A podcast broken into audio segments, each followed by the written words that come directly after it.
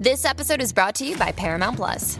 Get in, loser! Mean Girls is now streaming on Paramount Plus. Join Cady Heron as she meets the plastics in Tina Fey's new twist on the modern classic. Get ready for more of the rumors, backstabbing, and jokes you loved from the original movie with some fetch surprises. Rated PG 13.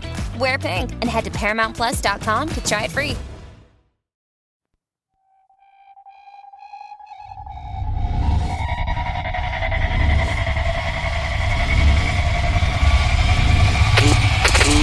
Never Quit. Team Never Quit. Team Never Quit Radio.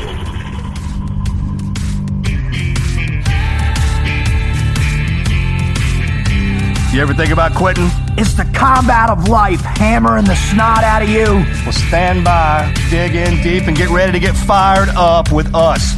Welcome to the Team Never Quit podcast, the number one podcast that inspires you to fight on. I'm your host, David Rutt Rutherford, here with Mr. Never Quit himself, Marcus Luttrell. Our mission is to help you embrace the suck of life, to teach you the values of working your ass off, and to interview the most hard charging people on planet Earth. We know life is hard. It's time for you to suck it up, Buttercup, and let us teach you to persevere in every environment imaginable by sharing real world lessons learned by those who never quit. That's right. It's time, Marcus, for us to help them defeat the Well, negative you fire me insurgency up, in man. their You lives. fire me up. Are you ready? I'm ready. Let's roll. Let's roll.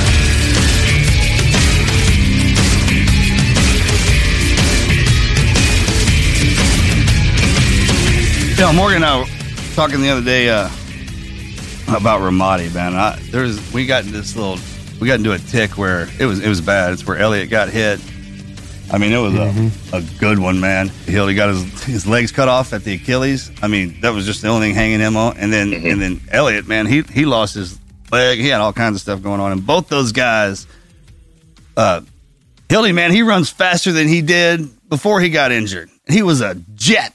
Sure. And then Elliot, he's he's up moving around. He has that prosthetic leg, and uh, just uh, you know those guys, man. You see them get hit. God damn, man, that was such a terrible. That was a hard day, man. And it truly is inspirational to, just to walk around with those guys, the ones that have been hit harder than other team guys. We all get hit. We all have to go through the same stuff. But then, man, it's when when our when our boys get hit and are suffering, we all our collective, we surround them and, and motivate them, yell at them. You know, the best thing we did for Elliot was get him into the gym and just kind of talk to him like a team guy. Yep. Yeah. You treat a man like they're broken, they're going to act broken. You treat them like they're whole, they're going to act whole. Team guys are the worst at that.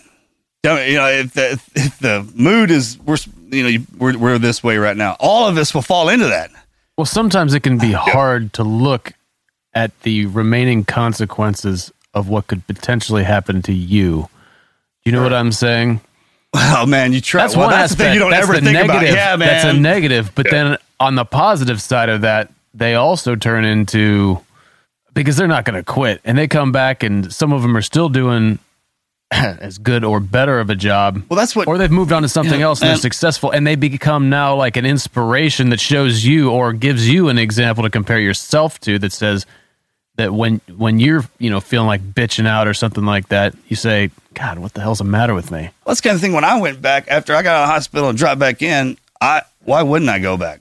You know, firefighters make a bad fire, they go back. That's what we are, man. We're you know, we're gunfighters. Well, we, that's we home. go we, That, we that's home for us. You that, That's going home, is going back to where we are the highest versions of ourselves. well the guys before hmm. us went back. I mean, team guys they get busted up. That's a right I mean, that's an, an honor thing, right? With team guys, how tough, you know, and it shows the guys coming up underneath this man, you're gonna get hit and your ass is gonna go back because our country demands that of us. I mean, that's set in my head big time. And my, especially with my hmm. teammates, and every team guy thinks like, oh, I need to be there for my brothers. And you, you, you know, when you throw that idea on the table and walk out the gate and it shuts behind you, you're like, hey, I left my wallet. Maybe they don't need me that bad. You know, that kind of, You turned in your Thimble full of water. yeah. cards, and Marcus! you're, you're waiting for somebody to show up to open the door Yeah, for you. Morgan shows up. He's like, "Can I help you?" I was like, "Man, I left my wallet, man." And he goes, Man, I never seen you before in my life." I know you, man. This is a secure area. You got a badge? no, I don't have no damn badge. But it just and another thing about our guest today. The reason I was talking about that, man, it, it goes. It, it doesn't have to be. You don't have to be in the SEAL teams. One to get hit, and two to to push mm-hmm. forward. I mean, it happens across the mm-hmm. board. Obviously, you know, you look at what we do for a living, you can absolutely look to that for injuries as well. You know, mm-hmm. we're, we're, we're kind of a, a walking medical diagram of injuries and, and um, overcoming injuries. And what our guest shows, man, is it, it goes across the board. Man, woman, child, doesn't matter who, who you are, man. Sometimes, you know, you can get hurt in what you do. Something can get a hold of you that you're not expecting. And the only thing that separates that is, is your mental drive. That's what separates us. Right. Is, our, is our mental drive. I mean, the injuries, Yeah, you that's kind of most critical. yeah, they, some people get hurt and they're like, ah, I'm only at, Doc says only at 40%. That's what you're going to get out of me. No, no, man, you're 100% now. Yeah. Yeah. Right there. What's your new hundred look like? All you got to do is redefine what's your new what's your new hundred. And what I love about this upcoming guest is, you know, it it, it, listen when you get out of the special operations community, there's a few things you say you're probably never going to do again. One, you're never going to get in the cold water again. You're never Yeah. going to run again. All this other stuff. Yeah, right. She's so motivational, man. She makes you want to get out in the woods and get out. You know, because we spent a lot of miles on goat trails and all that other stuff, right? But we were on patrol. There's, there's a difference between patrolling and hiking.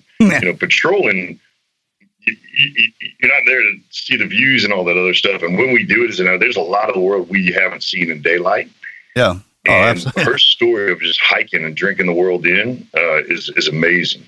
Absolutely. Oh, she went to an environment that can literally cause her injuries that, well, not that she has now, but she has a disease. The lupus is what affected her. But let's think about that, man. She's on those trails and walking, the injuries that she could sustain uh, while we're out there, anybody can. Right. But she got it. She got it and then went in there and, and hit it. So that's, Absolutely. Let's let's do a little let's let's let's do an, an overall arc to give an idea of what Stacey's about. So her biggest challenge here is uh, she was diagnosed with lupus uh, when she was 19 years old. Now, lupus has a bunch of different forms. Uh, I'm just going to take this right off a definition. It's the name given to a collection of autoimmune diseases in which the human immune system becomes hyperactive and attacks healthy tissue. Symptoms of these diseases can affect many different body systems, including joints, skin, kidneys, blood, heart, lungs, basically the whole enchilada.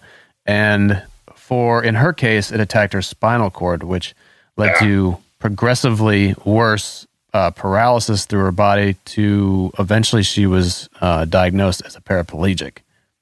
Is she a quad? I'm sorry, a quadriplegic. Right. She was diagnosed as a quadriplegic. That's the craziest thing about autoimmunes, man. When they get into the spine, because the spine is connected to everything, it just resonates through there. And I mean, Morgan's smarter about this than I am, but ah, dang. but just um, how frightening that would be uh, because apparently these things come in flare ups. So she would have a flare up, her body would be attacked, she would be in the hospital for extended periods of time, and she would come back. She would be worse, obviously. Uh, she would have lost mobility. Following that, she would have had to battle to recover some of that mobility, become uh, healthy again. Never quite the same. So yeah, subsequently less than what she was in the Yes, never quite the same, despite all that effort, and then get hit with another another flare up, which would then again pull her right, pull her further down that road um, uh, in paralysis. God dang, man! I if, if you get something inside of you that affects you and it's systemic, right? I mean, just kind of floats through you. She has that flare up, and the fact that it can't be identified uh, or it's different in every Oh. person. Right. She works her butt off to get back mobility less than what she had. She's moving out, hit, gets hit again, goes back down. The drive that you have to keep doing that because you don't know. I mean, it's literally it's debilitating. Can't imagine how frustrating. Best way to say, like, Just damn it. frustrating. What the you know? What the hell is, is affecting me? Well, she's doing harder things with less by design. She's like, all right, you're going to take a percentage of performance away from me. Great. I'm going to do something harder. And so, like that new 100%, like she is constantly changing that. that, Hey, I'm going to do a harder thing with less every time. You're going to take some more away from me. Great. I'm going to go climb a higher mountain. The weaker her body gets, the stronger her mind gets, right? So that's, that's Mhm. Yeah. You know, we're trying to reconcile that with who we're about to get to visit with and and to make it even more ridiculously awesome. She's calling us from the trail. Like she's not she's not calling us from Starbucks. She's not calling us from the spa. Like she's probably she's she's probably on top of some boulder with a you know with a rain fly over her Uh, right. you know, pointed northeast on an azimuth so she can find the one four bar cell signal. I mean Yeah, we, we haven't even we haven't even we haven't finished basically the story. We've put her in in this terrible situation, but what everyone needs to know and what originally brought her to our attention is that she has through hiked the Appalachian Trail, 2,189 miles of hiking with the assistance of, uh, I don't know. These things look like something Tony Stark Yeah, Iron Man, might have, Iron might Man built. suit. Um, but that's what originally brought her to our attention is uh, such an incredible Oh, accomplishment. How how many miles do we run when we graduate BUD/S? It's something. Clint, do you remember that they had that outline how far we oh, in? swim? Yeah, it's from Florida to I- New York. It's know it- two thousand six something miles. every day. Back. It's six miles every day to tr- just To chow, chow, chow. every day. I think it's. Throw in your, I mean, just Just to go every eat. day to chow over six months and all these other things. I, I think it's around two thousand something, if I'm not mistaken, man. She, she's def, She's already banged out how many miles we run in BUD/S, and she's not done. Yeah, As a quadriplegic, and that's that's incline decline too. That's that. That's not like straight line of the chow hall. That's going up, going down. yeah. I only bring that up because of how bad we are running. Yeah, absolutely. yeah. She's not walking through the airport. She's not walking down the sidewalk. She's going up mountains, over boulders, crossing creeks, rivers, Yeah, man. streams, Let's, whatever. uh, let's get her on here, man. I got to hear this. yeah.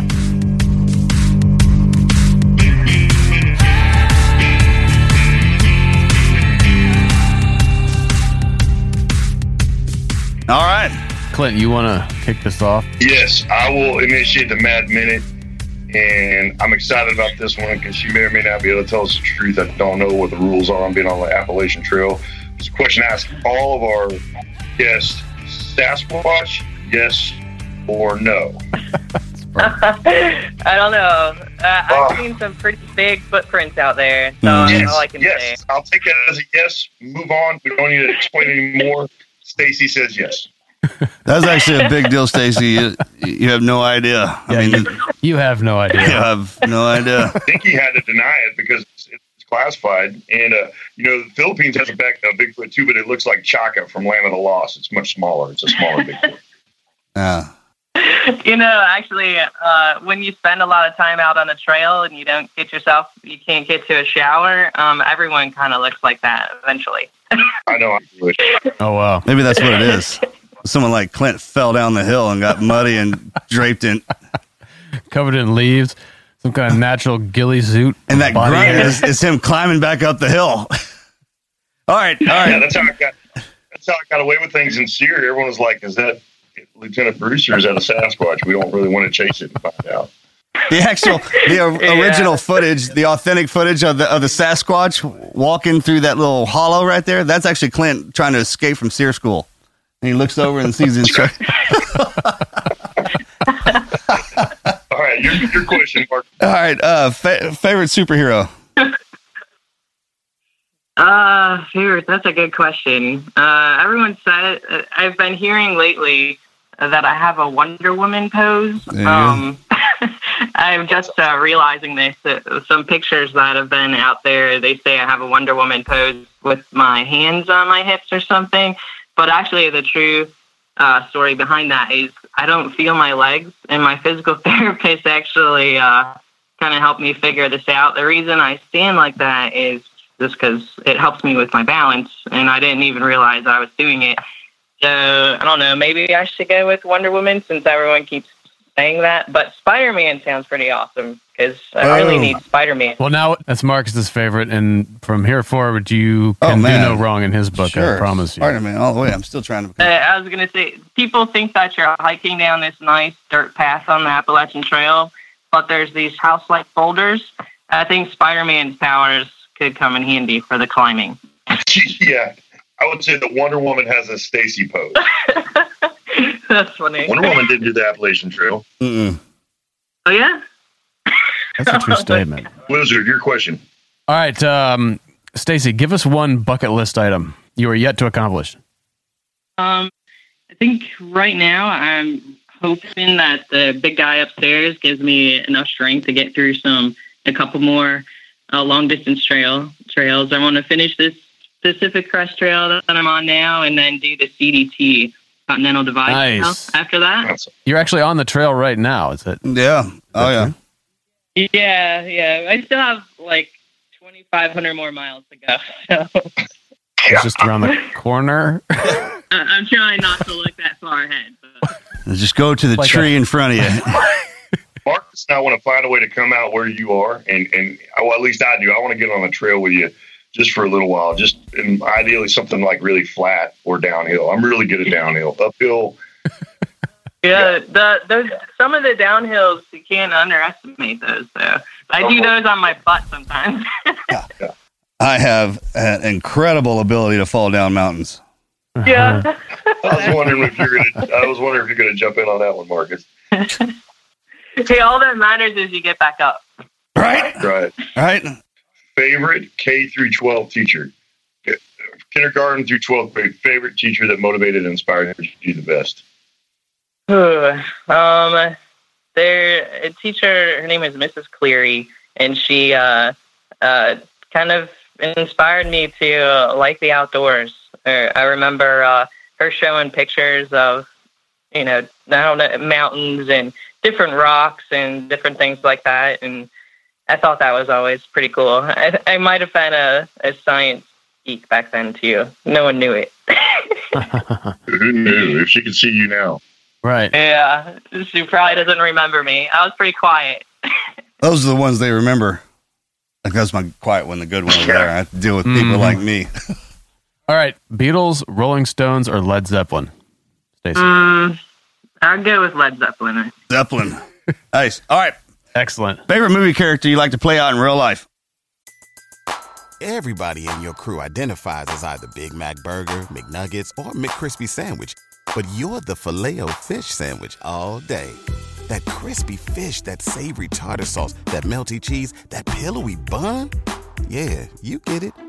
Every time. And if you love the filet of fish, right now you can catch two of the classics you love for just $6. Limited time only. Price and participation may vary. Cannot be combined with any other offer. Single item at regular price. Ba-da-ba-ba-ba. With LinkedIn Jobs, we tap into a network of more than a billion professionals to help you find quality professionals quickly and easily for any role you need. Marketing wizards? Found them. Software engineers? Found. That project manager I could never seem to hire? And found. LinkedIn Jobs quickly matches your roles with candidates with the right skills and experience. In fact, 86% of small businesses get a qualified candidate within 24 hours. Post your first job for free and get started at linkedin.com slash spoken. That's linkedin.com slash spoken. Terms and conditions apply.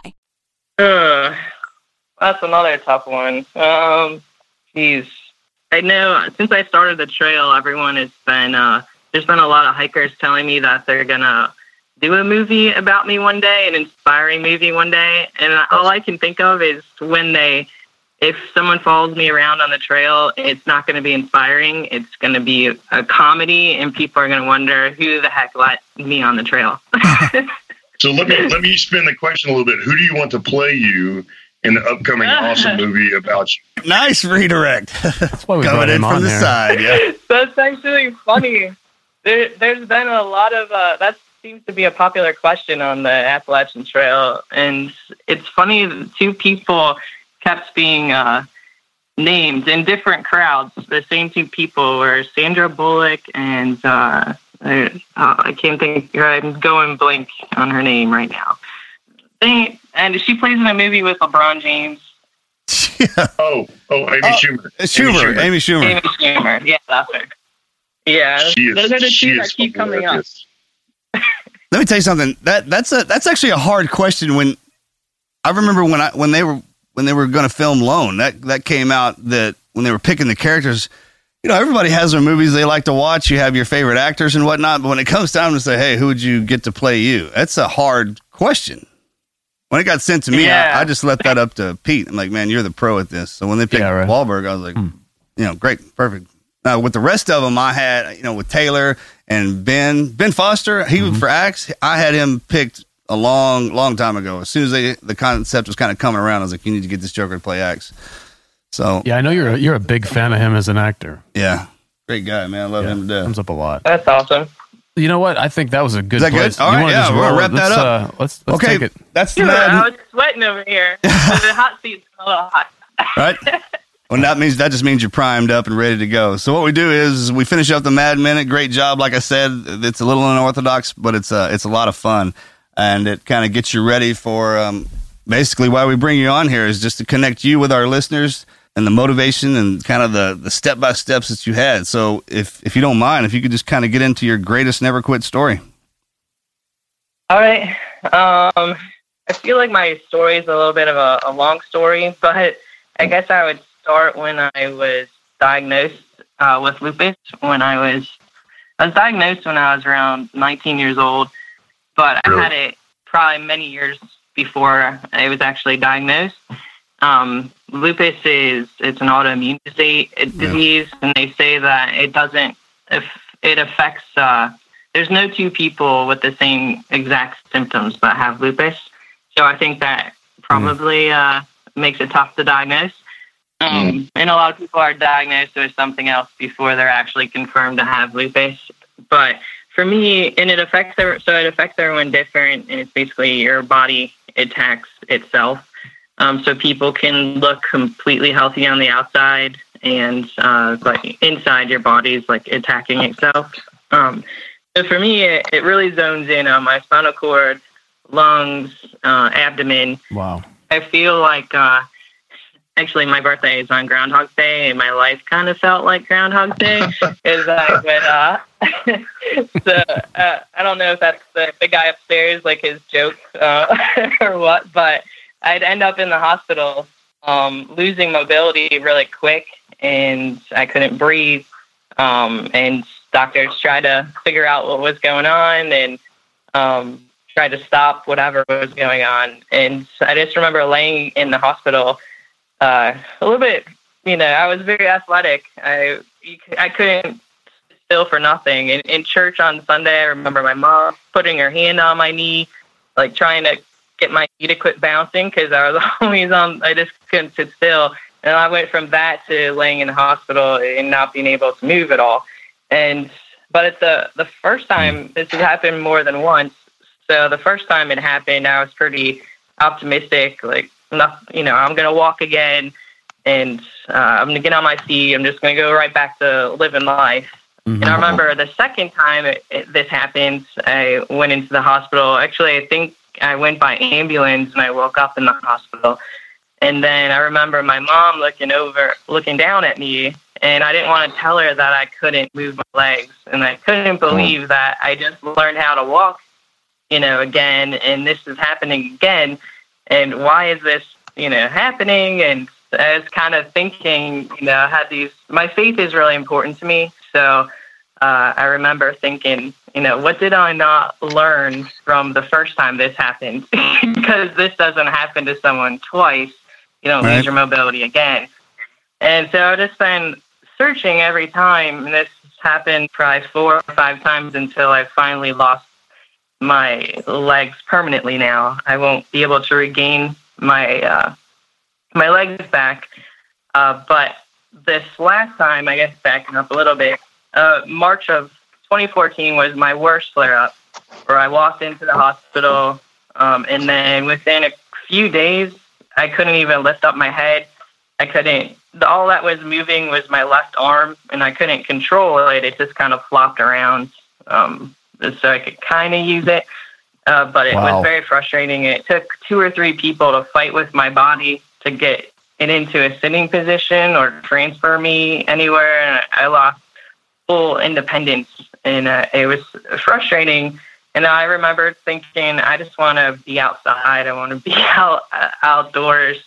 Um, and this time, because it happened so many times, it is a little bit more like, I, can I come back from you know this this time? I I remember thinking, and um, so I walked into the hospital, and then I needed a power wheelchair when I left uh, left the hospital, and I was actually in school, which has been kind of that Groundhog Day thing. Is every time I have a flare up, I lose mobility. I'd either um, have to I'd lose a job or school because I was in re- rehab trying to learn how to walk again. That would take a long time, and then I would have another flare up. Soon, and then I would get back to working, and uh, I'd jump right back into life, and then I would end up flat, you know, back in the hospital uh, with this flare up, and then same thing. It just kept happening over and over.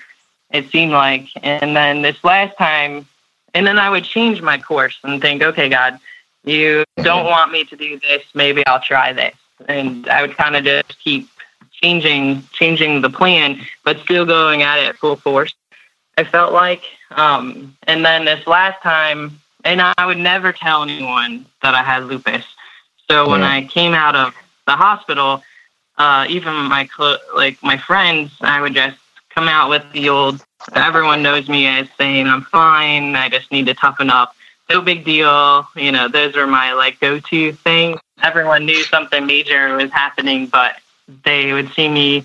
I learned you put a smile on your face, and you know everyone stops asking questions, and Sure. you can Wow. just get back to living life. Stacey, I'm sorry to interrupt you, but I just want to ask Sure. right here because I'm sure you're going to move into um, the story about the uh, the Appalachian Trail. But at this point, I mean, you're already suffering all these setbacks. Um, how mentally, what you know, how are you dealing with this mentally? You know, what's your frame of mind? Uh, in the the first time, I was very very positive. Uh, like I didn't even let it. Like I just kept going. I tried not to think about it. I just uh, I was gonna walk again. I had no doubt I was gonna walk again. Uh, this the last time in 2014, I was a little bit more depressed, um, probably, but I still was optimistic. I still was um, it wasn't. It, I wasn't as uh, optimistic as the first time. It, it felt a little bit different, and just because I was kind of looking for what am I supposed to be doing with this the last time, more, even more, um, because Sure. I was actually back in school again, and it was this happened eight weeks before my graduation, and I couldn't finish finish my clinical time because I had to spend time in the hospital with patients, and I couldn't walk. I couldn't do that from a power wheelchair, and it was like just eight weeks away, and I was watching. Um, my friends, you know, I'll, I'll graduate, and I wasn't sure where my future was going. And um, I remember sitting when I finally got out of the hospital, uh, sitting on my couch at home again, thinking, okay, what is God? You know, what's He trying to teach me? I'm, I'm, if He's trying to teach me something, I need a big neon sign to Yeah, drop on yeah. My. Cliff, Cliff notes, please. Cliff notes, please. yeah, keeps trying to teach me something. I'm totally missing it. And uh, and and when I started out life, what I wanted to do, my dream was I, I wanted to become a doctor, and I wanted to work with Doctors Without Borders. And Mhm. uh, so I kept thinking, you know, I want to help people, but I can't do that from the hospital. And uh, and then you know this the last time when it was eight weeks before graduation, I was like, all right, I don't know what you want, but then uh, I so I don't know. I just had this feeling. I was sitting on the couch and I thought, well, maybe I'm just going at this wrong. Instead of forcing my plan on, you know, changing things, I just kind of thought, well, maybe I am supposed to be telling my story instead of hiding my story. Maybe the struggling out loud is the story. Yeah, like maybe if I, you know, open up and instead of hiding everything, and you know, maybe there's someone out there, you know, that won't do make the same mistakes or whatever. You know, maybe I can help other people. So And give purpose, give some purpose to the suffering. yeah. I, I want. I really want to pivot onto the Appalachian Trail. How important is humor to you? Is humor something? One of the things I love, and Marcus and I talk about this a lot. We talk about making it through Hell Week and all these other things. Is humor is a survivor's best friend. I mean, humor is the wingman of all survivors, and you laugh so easily, and you have this really light musical laugh that's been so fun to hear. Uh, How big a part is humor and, and you know, humor at Um, yourself and then humor at other things?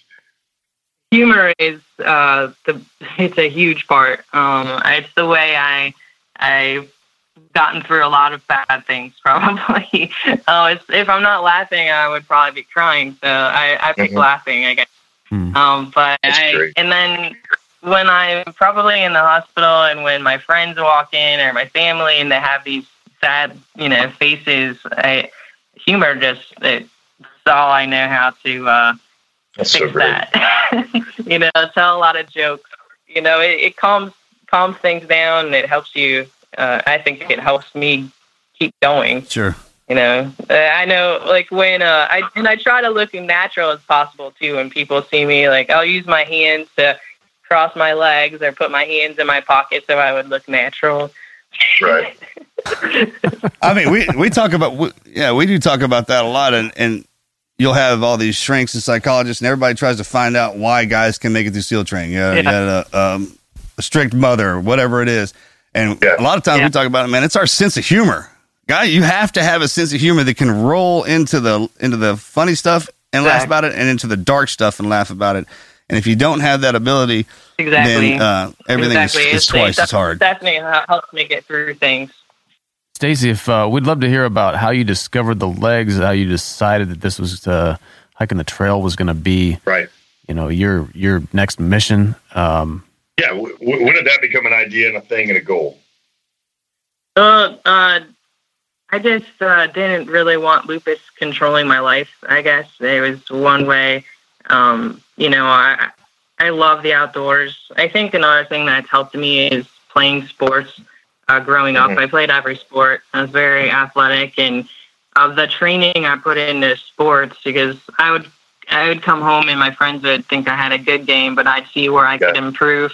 Um, and then I'd come home after a game and be practicing something that I thought I could improve on.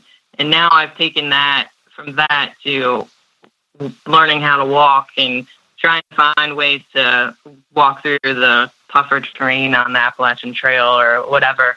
Um, so I think that that's actually helped me. And just, you know, laying in the hospital and so many times of, I just don't, I, I want to know that the next flare up that I have, um, and it seems like, you know, it, it's inevitable. It keeps happening. I, and if I don't regain my uh, arm strength back and I'm not able to balance on braces next time, or, you know, lupus could take my life um, or whatever, I don't want to be laying in the hospital knowing that I didn't give everything I have every day to live in life. So right now, God's given me back somewhat of my arms. They're not the same. Um, people don't notice my arms are still affected, and uh, and but you know I, I'm getting along. Uh, I'm able to get up and down mountains right now, and I'm just trying to enjoy life, and I don't want lupus to stop me. So I, I just want to make sure I'm living cool as I can, so the next time I don't have any regrets.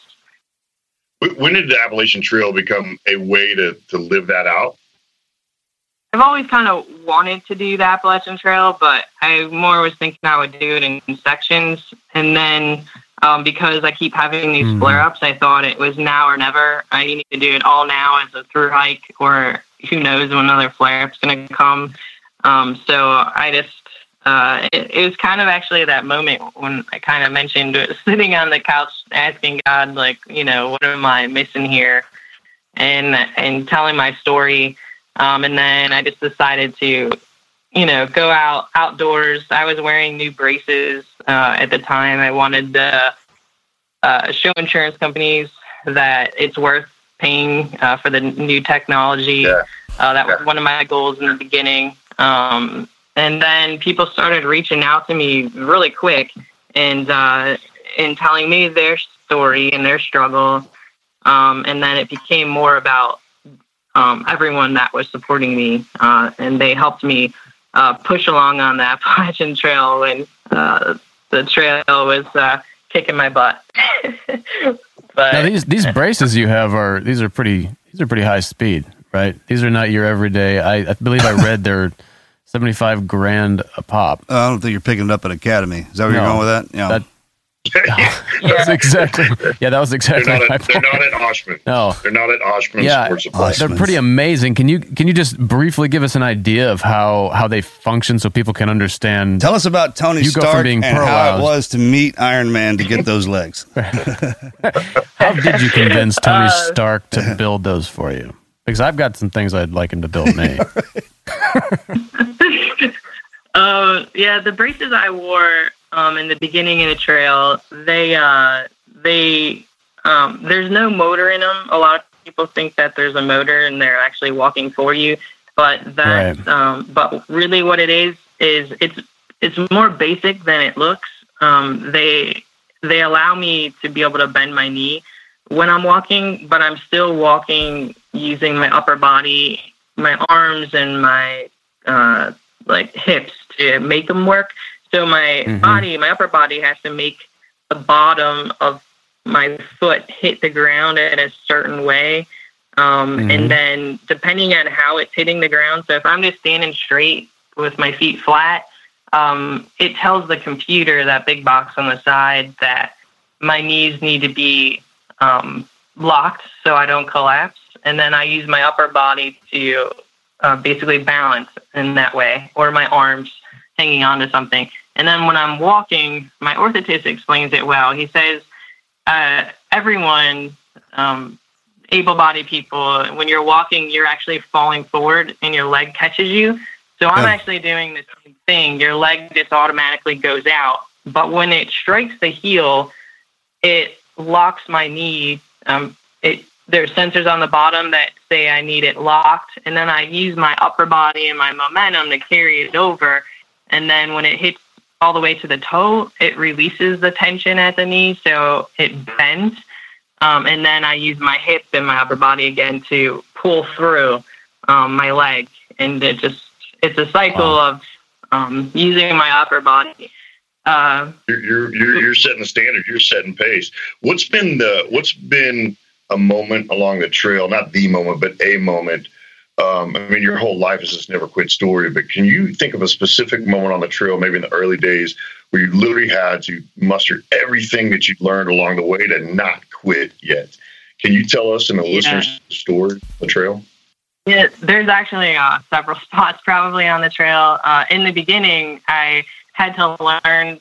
Like my mom would tell me before I started the trail that I haven't, my brain hasn't realized that I'm paralyzed yet, and I would just kind of roll my eyes at her, like, "What are you talking about?" But when I actually first got to the trail, I was like, "Oh, this must be what she's talking about." Like I'm using the same pack that I used when my legs were working. I filled it with the same things. And then I realized real quick that my legs not working. Um, you really do use your legs a lot to carry that pack. So, uh, uh, so there was the beginning part. I I was learn I was just still learning how to walk, and and then I threw that pack on, and I felt like uh, I thought my trail name was going to be a trail ostrich or something because my head just like slumped down every time I put my pack on. Uh, but uh, so there's the beginning part of just uh, trying to figure it all out, um, it, it, learning things and figuring out what I need in my pack, what I could do without. And then, but really, Mount Katahdin, um, I I failed at that uh, mountain a few times, um, and on my final attempt, uh, I was sitting on top of the mountain. Um, it was started out beautiful weather, but I was really slow, and it's like it's boulders that are like straight up Mhm. this mountain, uh, and Mhm. uh, I was sitting there, it, and then it started pouring rain. Um, the winds were crazy. It was freezing temperatures. It was uh, the rain turned into ice pellets that were just blowing in every direction, and the wind was knocking me down. And it was the last part of the trail, um, and I've I've already failed three times, so I had to make it to the top. And I just kept thinking of you know all the time, you know, I think lupus and everything all in my life kind of prepared me for uh, that moment of continuing on uh, that hike because I think my mind and my body definitely quit a hundred times. And then thinking of all the people that were supporting me along the entire hike, and uh, I didn't want to let anyone down, and I just knew I had to reach the top of that Mhm. of Mount Sure. Katahdin. And and the funny thing is, is one year earlier, I was hiking with a friend uh, just to check things out on the Appalachian Trail, and I was using my locking braces, the basic ones. And we didn't make it to the top that time. But I remember when I came down, I told her, I'm like, I'm going to hike the whole entire Appalachian Trail, even if I have to crawl to that sign on Katahdin. And uh, I was literally crawling to the top. Um, I was like the wind knocking me over and being at the top. And I was just remember kind of leaning my head up against that sign and kind of thinking about what I said a year ago. And I'm like, I gotta was really movie. kidding, God. You're like, you Yeah. didn't have to take me literally about this crawling to the top. But uh, He gives you what you want sometimes. Yeah. I tell you what, I just listening to you talk. It's one of those deals where a lot of people, when they get an affliction, they get a disease or something like that, it, it, it attacks you on the inside. And normally, when when we we train ourselves to deal with a problem because we can see it, right? It's right in front of us, and we know how to to handle that. And when you when you when you get something on the inside, you can't see it, but you can feel it. It's it's kind of difficult for your body to uh, register. It's kind of like a hitchhiker. I mean, you pick that up. Yeah. And the, the beautiful thing about it, man, you're out there on that trail, you're jacked up in your in your kit, man, and you're taking. Kind of like the doctor's prescription for lupus is go kick its ass on that trail. It's one of those things that lupus gets inside of you, and it has its purpose. It's no, it knows why it's there. I'm here to take your legs and your lungs, right? And, and the fact that you get up and go out and do something against what that disease is supposed to do to you. I mean, in, my, in your mind and in my mind, when something like that happens, that's me fighting that thing, pushing it back. It has no idea what it's dealing with here. I mean, you're not going against the trail; you're walking against that that lupus as well, right? That's that energy that's pushing you, even though it's kind of breaking you down. And every step is just a step, you know, forward down that trail and, and kind of forward in life, man. You don't let it control you. That's how how you beat it. That's how you acknowledge it, right? Because you can feel it while you're out there. And Yeah. now I know it's here. And yeah, man, Yeah, it's- crawl in and do it's it. like the tra- it's like a trail is your arena, and it's you going against lupus every day and beating the dog stuff out of it every day, and that's what that's what that's what the fight is. I mean, you're a perfect example of a person who can live through lupus. I, this is a- I'm- I would imagine there's quite a few people who suffer from it, and they're not out climbing trails. That's the that's the that's something you can do, right? This is how far you can push yourself with this this ailment. I just hope that you know this the thing that um, when I was laying in the hospital this last you know in 2014 and losing mobility and not being able to breathe and thinking I wasn't going to graduate you know after several attempts at changing my even my educational plan and and I actually did graduate. Um, I did get up on my feet and finish out my clinicals and um, Congratulations. and hiking that. Appalachian Great. Trail. I just hope that when people hear my story, that you know, no matter how hard things look, um, that, you know, we just have to keep going because we don't know what the future holds if we keep going. And you could, uh, I feel like I could have quit then and things would have gotten worse, but um, I think if you just keep going and keep fighting, and we just never know, you know, the possibilities that might happen if if we give up too soon. That's uh, what I always say, anyway. Yeah, kind of. You have this ridge line life where it's, you don't know what's on the other side till you get to the top of the ridge line, and that's just this always Yeah. image I have is next ridge line, next ridge line, and and, and the thing about ridge lines Right. is, is it's not really comfortable. You don't want to build a house up there. You're getting all the best and all the worst of everything, but you can see what's next. Mm-hmm. Yeah. Hey, so how's it been on the trail? Do- do- do people- Have you found people coming out to see you, coming out to walk with you, or have you found people like adjusting their daily life to come tell you you're doing amazing things? And has that been a lot of fun? Um, yeah, it's been the best part of the trail. Actually, uh, people always think it's the views, uh, which they're pretty awesome, but it's really about the people. Um, the hiking community is just amazing.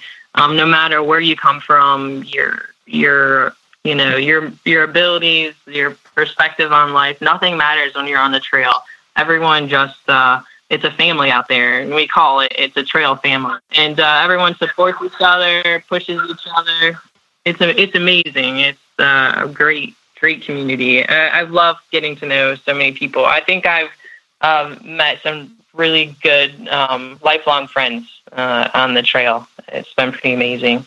Nice. Stacey, I have a question. You said something a minute ago that really hit me. And I believe it was a comment from your mother saying that you haven't yet realized you're paralyzed. Now, I don't know if um, necessarily understood the context of that, but it made me think about. Um, I want to ask you, how did you adjust? I mean, because in some ways you would have been forced to accommodate your situation. Like you said, you had loaded your pack um, and you were getting ready for the trail, and then you realized this isn't going to work for me. So you're going to have to make some adjustments. But what I want to know is, how did you? I, I assume it would have been tempting to okay now that I am, am accepting you know uh, what's affecting me to continue all the way to completely buying into what typically would be associated with the limitations of being a quadriplegic, which are certainly not going out and hiking. How did you prevent yourself? You know, how did you balance that? How did you how how did you keep from keep your motivation to you know excel beyond expectations, but at the same time, you know, realistically able to complete you know what you're going for? Yeah, I think I've just always believed that anything is possible. Um, so I've always had that mentality of trying to just I don't do things like everybody else, and uh, but I can find another way to make it happen. So I think um, just from the first day in the hospital, I was trying to figure out a you know a creative way to do anything. Um, even graduate at that time, it started you know different different goals. But I think, um, like what I was saying about sports, I always try to figure out a way to get better at something, and um, that's the same thing with walking and trying to find creative ways to keep doing things that I love to do. So um, I just, I just, I guess I just kept trying to figure out another way to do it. Um, Look, yeah, that's that's a perfect way to describe that because that the disease attacks people and attacks people differently. And and the one thing that the doctors can't can't identify, I mean, once they figure out what you have, they have they can't identify the the mental strength that you have, right? And that's what the disease can't anticipate either. I mean, when it drops into you, it's like, eh, come in here, man. Everything, I'm going to do my thing, and then it realizes, oh, you know, I'm, I, you know, the host I just picked up is Yeah. may not be Wrong. compatible for me. I'm, yeah, wrong. So I mean, you Wrong. if you it doesn't affect your mental capacity. I mean, and that drive just to overcome each hurdle that it throws at you makes you stronger, and and it also man makes the people around you stronger. You don't think somebody walking down that trail seeing you uh, pushing yourself the way you are doesn't motivate them to go even further. I mean, you're wrong because it does. I mean, I, I you know I hate climbing Absolutely. hills and, and mountains. If I was walking through there and saw you, man, I'd absolutely pick my head up higher and my chest out, Oh yeah. and keep going. Marcus, I was thinking like you need to find a way to bring if she's not on the trail, you need to bring her out to Exos with you one time to fire up some of these athletes and, Right, and yeah. motivate them at a level that I mean, shoot, even just me. So hey, so one encouragement and then one question that will hopefully trigger those three things you're going to share with us. So one, it's got to make you feel good to know that even with lupus, even what it's done with your legs, even with all this other stuff, you're still faster at running than Marcus and I. That's got to you just got to Great know point. that Probably you true still run faster than Marcus and I. And then uh, if, if That horrible? if, if someone, I know, it's so true. Here's, here's the situation I want to put you in. Say you know you're walking a Lappin- uh, Appalachian Trail and there's a park and you're walking through it and a mom gets out with her three little girls and said we heard about you. We don't want to hold you up, but if you could tell my daughter three things, my daughter's three things, what would those three things be?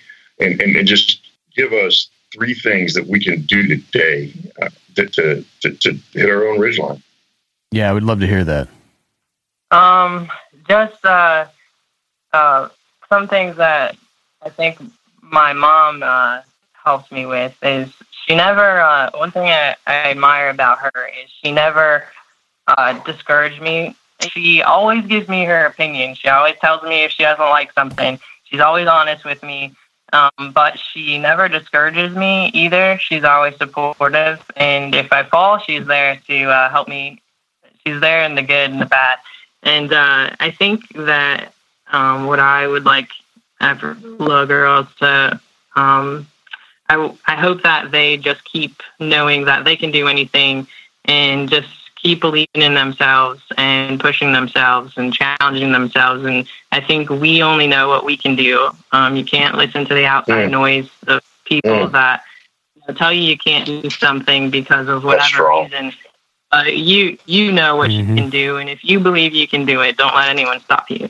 Um, that's uh, I think the main thing I would really like uh, little girls to keep keep fighting, just keep fighting. Whatever you go through, just keep fighting through it. So keep fighting. It sounds like from your story, it sounds like the second one would be keep laughing. Keep laughing. Yeah, That's something enjoy life. always- enjoy life. Whatever it is out there, just enjoy life. Like you know, we only, as far as I know, we only get to do it once. So enjoy it while we're here. You know.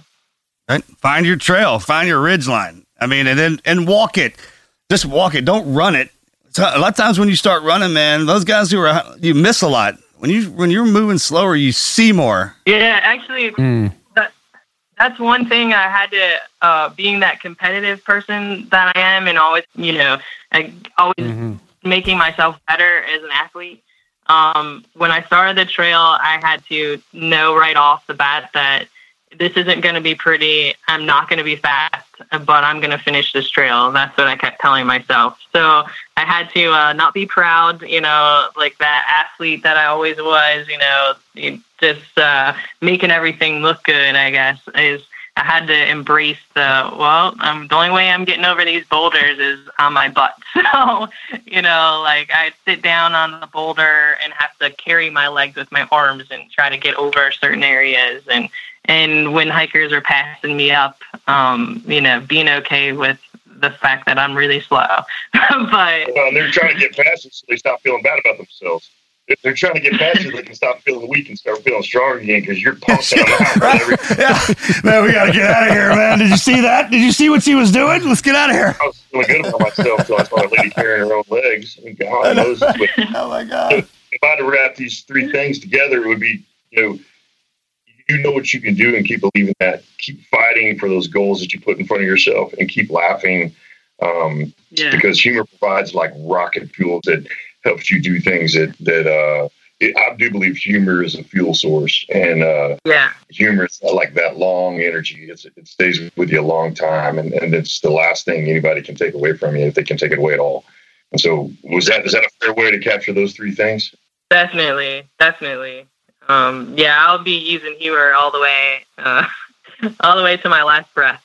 I love your laugh you got this really infectious laugh it, it you laugh it works out you Well, whenever you guys want to come out to the trail, um, I've got another 2,500 miles. It's going to take me a Oh, while, so anytime we you want to come out. Yeah, real real quick, Stacey, you've got a lot going on. We're we're curious, you know, what's next? Obviously, this 2,500 miles that's in front of you. Um, How can people and find can you? people can people follow you? Uh, can they find you? Um, I don't know. Do you have a Not in a blog, social stalking media, manner anything either. like that, so they can follow your progress? follow follow you?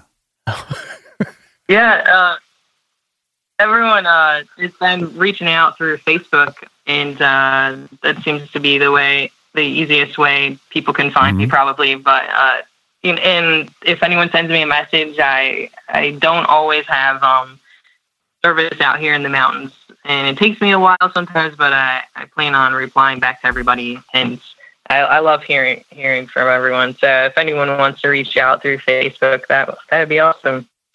Oh man, some vi- yeah, Oh, that's download some dangerous. videos. You're about to get thousands. I know we're gonna we're gonna put this out, man, and get people to video and, and send you some motivation. awesome. Awesome. Thank you. Well, fantastic. well you you got you got 20, you got 2500 miles and we don't we don't we don't want to slow you down we're so grateful for your time we're so appreciative that you pulled off the trail long enough to visit with us and i, I gotta tell you this is one of the this is one of the the sessions i'm going to make sure my daughters listen to not just my daughters but guys that are getting ready to go to BUD/S or guys that are getting ready to go in the nfl i'm like you need to listen to this because this lady's going to teach you how to aim high never forget and find ways to laugh all the time Oh, thanks. It's a, I'm honored to uh, be talking with you guys. Thanks so much for reaching out.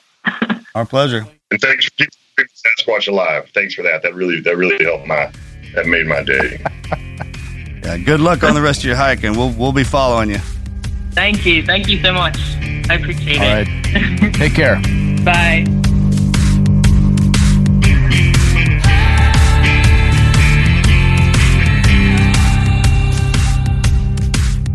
And you wanted to talk about a, a positive, upbeat, never quit uh, person. Man, that's her. That's that's just her. Man, I love doing this show, right? I mean, Yeah, every I- time we have somebody come on here, man, you think uh, after all the stuff that the collective we've been through and seen, and we share with each other, and we always do. That's kind of the beauty about being in the teams. Never ceases to amaze me. Every person we bring on here throws something out or or, or tell us something. I was like, man, I, dang, dude, it's just that motivation from every person is unique. hmm You know what I'm talking about? Uh, It just Yeah. kind of gives you a perspective you don't ever think of. We get, we get to do that all the time, man. Thank, thank y'all out there for letting us do And this. even if it's not even if it's not new, even if they're telling you something you heard from somebody else, you know, twenty high achievers saying the same thing. I mean, you you probably ought to listen. You probably ought to listen when these people keep saying the same thing over and over again. Yeah, Oh. yeah, I believe that it works. So, like Yeah. the power of humor, man. The, the power of humor. Hell Week is one of the funniest things ever when you stop thinking about yourself. I mean, when you can stop thinking, I remember it was like doing around the world, and the guys were like, "Sure, we got to keep running." I'm like, "Why?" And they're like, "Because there's a dragon chasing us." Mm-hmm, yeah. Like, what? They're like, "Yeah, there's a dragon." chasing us." Right. I'm like, you know what? I don't. I'd love to see a dragon right now. I didn't hallucinate at all. I would love to see a dragon right now. All I know is I'm tired and it's cold, and I don't see a dragon at all. Yeah, the hallucinations on Thursday the, are epic. I didn't either, really. I had Yeah, I, I spent yeah. so I much was, time. I I was had robbed. I was, I was robbed. yeah. I was trying to get into that MRE. I had the four fingers of death back in the day. I don't think they have those anymore, man. We were parked up behind all the man. yeah behind the ships. We had paddled in there to hide. We thought we could hide, like they Mhm. can't see us in here. How'd that go for you? Oh God! What, did you actually they took think us up they to weren't Boy watching? Scout landing. Oh yeah, they did. They, and then they were like, "Hey, dump boat." So we we took our chem lights and went. and then, You're so loopy at that point. oh, though. and then one of the guys was trying gonna Uh, we had this great idea that the right side of the boat would try and sleep while the left side paddled. So we were doing a circle, and then the the number two starboard was trying to. He's still in. I can't use his name. He's putting a. He was doing this. I was like, "What are you doing?" He's like, "Trying to get a candy bar. Will you leave me alone?" He's putting a quarter in the life vest of the guy in front of him. And he kept pushing the button. I'm like, look at look at this guy right here. Was- and then he fell asleep and fell into the water. There is nothing more terrifying slash eye opening than falling asleep and falling into that water. Oh yeah. Then they took us to Boy Scout landing and beat the piss out of us. I had that exact experience. I had the our our O. I can't use his name right now either. Goes in the water. I look over completely, almost in a disinterested fashion, and he dissolves like. The only way I can describe it was like the um, the Alka-Seltzer? Lucky Charms marshmallows. Uh-huh. They fizzed like Alka Seltzer. That's what he he exploded into Lucky Charms marshmallows, fizzed like Oh. Alka Seltzer, and disappeared in the water. I turned around and, and I do remember saying, "Well, he's gone." The And- service going. looking out and just prior to We this, lost I had one. been I had been observing the entire Marine World War II encampment that had been in place across the entire San Diego Bay. They had they had tanks, tents. I mean, there there were centuries. There there was everything, and it was amazing. That's we a were good one. paddling through this floating uh, encampment. It was That's a good one. I remember we were, we were paddling we were paddling around and one of my guys was paddling. He's like, "Hey, sir," I'm like, "What's up?" He goes, "Hey, the man's here." I'm like, "What?" He goes, "Yeah, the man's swimming next to our boat." And he says, "We got to pay him." I'm like, what are you talking about? Like, you know the man? Pay the man. He's right here. He's got dreadnoughts like our mermaid. He said he, he said he kind of looks like Shaq with dreadnoughts. I'm like, what? Like, what are you talking about? Just the stuff, Oh, you know. we gotta pay the man. You know, I mean, may, I They finally showed up. Stacey more about what she's seen, like the stuff she's seen, the things that, you know, when you, when you have the, I mean, go to ESPN.com, listeners, read the story about her, Iron Will. It's an appropriate title. Uh, she's a motivational person, man, regardless of what you're dealing with. you know, she also she almost made it sound simple. I mean, she was that easy going Yes. about it in the way she described it. It, it, it, it. For a moment there, you it takes you out of the fact that she is a quadriplegic, and she did two thousand one hundred and eighty nine miles as a quadriplegic on her own across the wildest parts of you know the most re- remote parts of the eastern seaboard of the United States. That's incredible. Oh, yeah. it's heavy, man. But I she, you know how casually how casually she says 2,500 miles. She's just like it, like it's like hey hey I got to get a couple laps in in the pool. Like she's like yeah hey I just I got 2,500 miles. I mean just the casual easiness with which she says that. She called us from the trail. Most of these high end, uh, we, we, we never talked to one of our ultra runners while they were running. No, No, we have not. I mean, uh, she called us from the deal. All right. Yeah, how do you put that together? I feel like I should have done that whole from a from a pu- from the push up position. Like I should have just Yeah. from the push up position. God dang, girl. That's, that's, man. Wow. Yeah. Um, but you know what? Right now, because we get so many of these, so many uh, um, people inspired to write in, and you know what it does is it inspires us in return, doesn't it? It inspires us, to, like you know. Oh, man. We, you know, when we come in the this. office first thing in the morning and you belt one of those out, it's, Yeah. how do you not get motivated? I mean, we were talking about this Exactly. morning. Oh, the night I had last night. I walk up in here, man. I'm fired up now. All right, so this comes from Jack Costello. First of all, thank you all for your service and support for our country. I listen to y'all every Wednesday and sometimes a few times a week when I need a pickup. Like Mr. Luttrell, I was molded by my father, who was a hard but fair man, and a mother who was kind natured and loving woman. I grew up working with my dad in his painting company, as did my brothers. Our father was harder on us than any of the men he had working for him. He'd say, I'm an asshole now, but hopefully when you're older, you'll see I was right. You'll know why I made you do all this. With that, and a lot of bumps and bruises, I learned and I grew to passionately love my work. One day, while I was painting a roof, I misstepped and went through a fiberglass skylight, 30 feet to the ground. Later, I was lying on the concrete floor. I didn't know that I had been knocked unconscious. And when I came to, I was more worried about fixing the skylight and finishing the job than I was about myself being hurt. I was taken to the hospital where the doctor said all they could do for me was amputate both legs from the knees down. That's My- it. Oh. That's all you can do for me.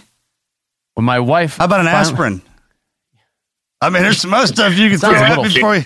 You have to lead with that, doc. A little too final, Can we right? try some other stuff? Can we try some other stuff first? I I could think of a couple possibilities before we go to that extent. Elevate, rest, ice, compression. I don't know. When my wife got to me from Houston, as uh, I was nearly three, three hours away on this job, a new doctor was on and decided to send me to LSU Interim Hospital in New Orleans. There, I spent the next month having multiple surgeries on my feet. I'd broken both feet with multiple fractures, as well as one leg, an elbow, and a skull fracture.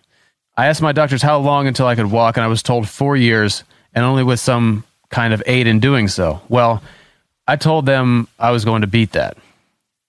I came back to Houston to have two more surgeries on my feet and again asked what, when I could walk. This time the answer was two to three years, and still only with an aid in doing so. Once again, I said, I'm going to beat that. Over those three months since the fall, I'd read Mr. Luttrell's book and listened to some of the YouTube videos of him. Those gave me the spark to get up and go. I'd always known that I had it in me, but I just needed a little something to give me that push. That and a wife and two kids as motivation. I was up and walking within 10 months from the time of my accident, just in time for our wedding anniversary. I have just one more surgery to fix two bones in my feet that never healed correctly. I continue to listen to y'all to remind me that what I've went through is small by comparison to some, and that fortifies me to face my challenges daily. I want y'all to know how important the positive influence y'all are trying to spread is. With God's help and a want in your soul to continue on, anyone can overcome anything no matter what's in front of you. Thank you very much, Jack Costello.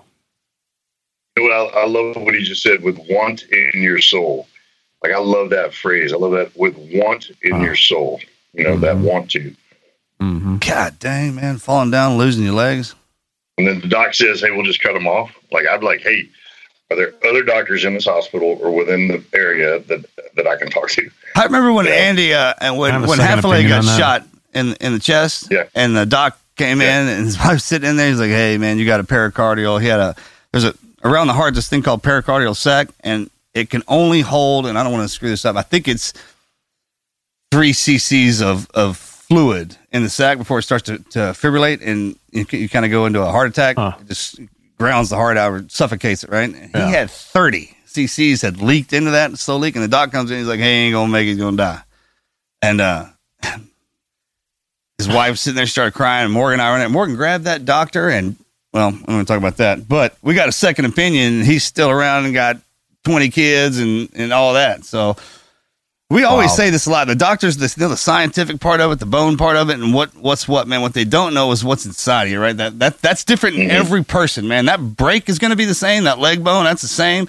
But the, the drive that's inside of you to, to mm-hmm. push past that is what what separates everybody. That and you mental got approach and attitude. yeah, I mean, this guy, he said he comes to us for motivation. Well, I mean, he just motivated us and everybody who listens to this. Mm-hmm. You got to understand, no matter what you do in life, if you're out there and, and everybody sees that, that we were SEALs, well, that's the, the path that we took, and you had the path that you took, and the separation that is probably about a degree, right? If you had that drive, same as we did, it doesn't the outcome or what we do in life, that's not the the most important part of it. It's that part that's that's inside of you, right? And we all have that. And uh, if you don't think for one second we couldn't grab anybody and, and turn them into what we are uh, in a matter of time, then they're, they're they're wrong. You absolutely can. Never forget that, man. Never forget that you control it. Just like it's it. Just like you mm-hmm. said, man. Yeah. You know, it's it's interesting. I love what you just said about being able to take anybody to do this. The components of being uncommon are incredibly common. There's no magic in it, right? It, it's, it's the components of being uncommon are extremely common. It just takes believing that they work. It's the fundamentals, right? That's really great, Clint. Yeah, I like that phrase a lot. It's, that's exactly. I mean, it's kind of like one thing where you you- you're like, oh, I don't know how to get that. I mean, I got to do this and this is that to get that spark environment. No, literally, right now, I'm telling you, it's inside you. We are telling you, you already have it. Go out and do something you think you couldn't do. You'd be surprised how fast it gets done. That's right. You just have to develop it, right? That's the train. Yeah, absolutely, man. You you mold it. You you, shit, you you cut all the other the white noise, the fat away from it, man. And what you're left with is just that uh, that blue flame. That's what we have is the blue flame. I mean, it, it burns so hard that it nothing can hmm. put that out in us. And those people who are still kind of in the beginning stages of that, they, you know, they got the red fire in them and they know it's there. And, and as you push, man, the harder you go, and those hard times are what fires that thing up, makes it burn hot and and, and hotter. Hell, Stacey, man, she just she's a walking inspiration. No pun intended, but Absolutely. is. Thank you, Stacey. Um, thank you, Jack, for writing in um, and, and guest today. It's been uh, Yeah, another man. fantastic episode. So, Marcus, Clint, you guys want to give your thanks? We'll give Clint the uh, the last word for his being our, our guest today, which we again really appreciate you coming on and helping uh, take the helm here Yeah, uh, always, for another sure. show while Dave's uh, while Dave's off on vacation. Yeah, thanks, man. Jack, thank you for writing in, man, and and uh, that correlated good with with Stacey and what she was talking about, man. It's just unbelievable to do this show. It, it really is, man. To sit behind this microphone and hear all this. So thank y'all for that. Thank y'all for bringing us back and letting us keep uh, keep doing this and bringing these amazing people on. We promise we'll keep doing it to the best of our ability. Thank you. Thanks to the Father, my faith, my family, my friends, the opportunity to be here, and I'm out. I'm out.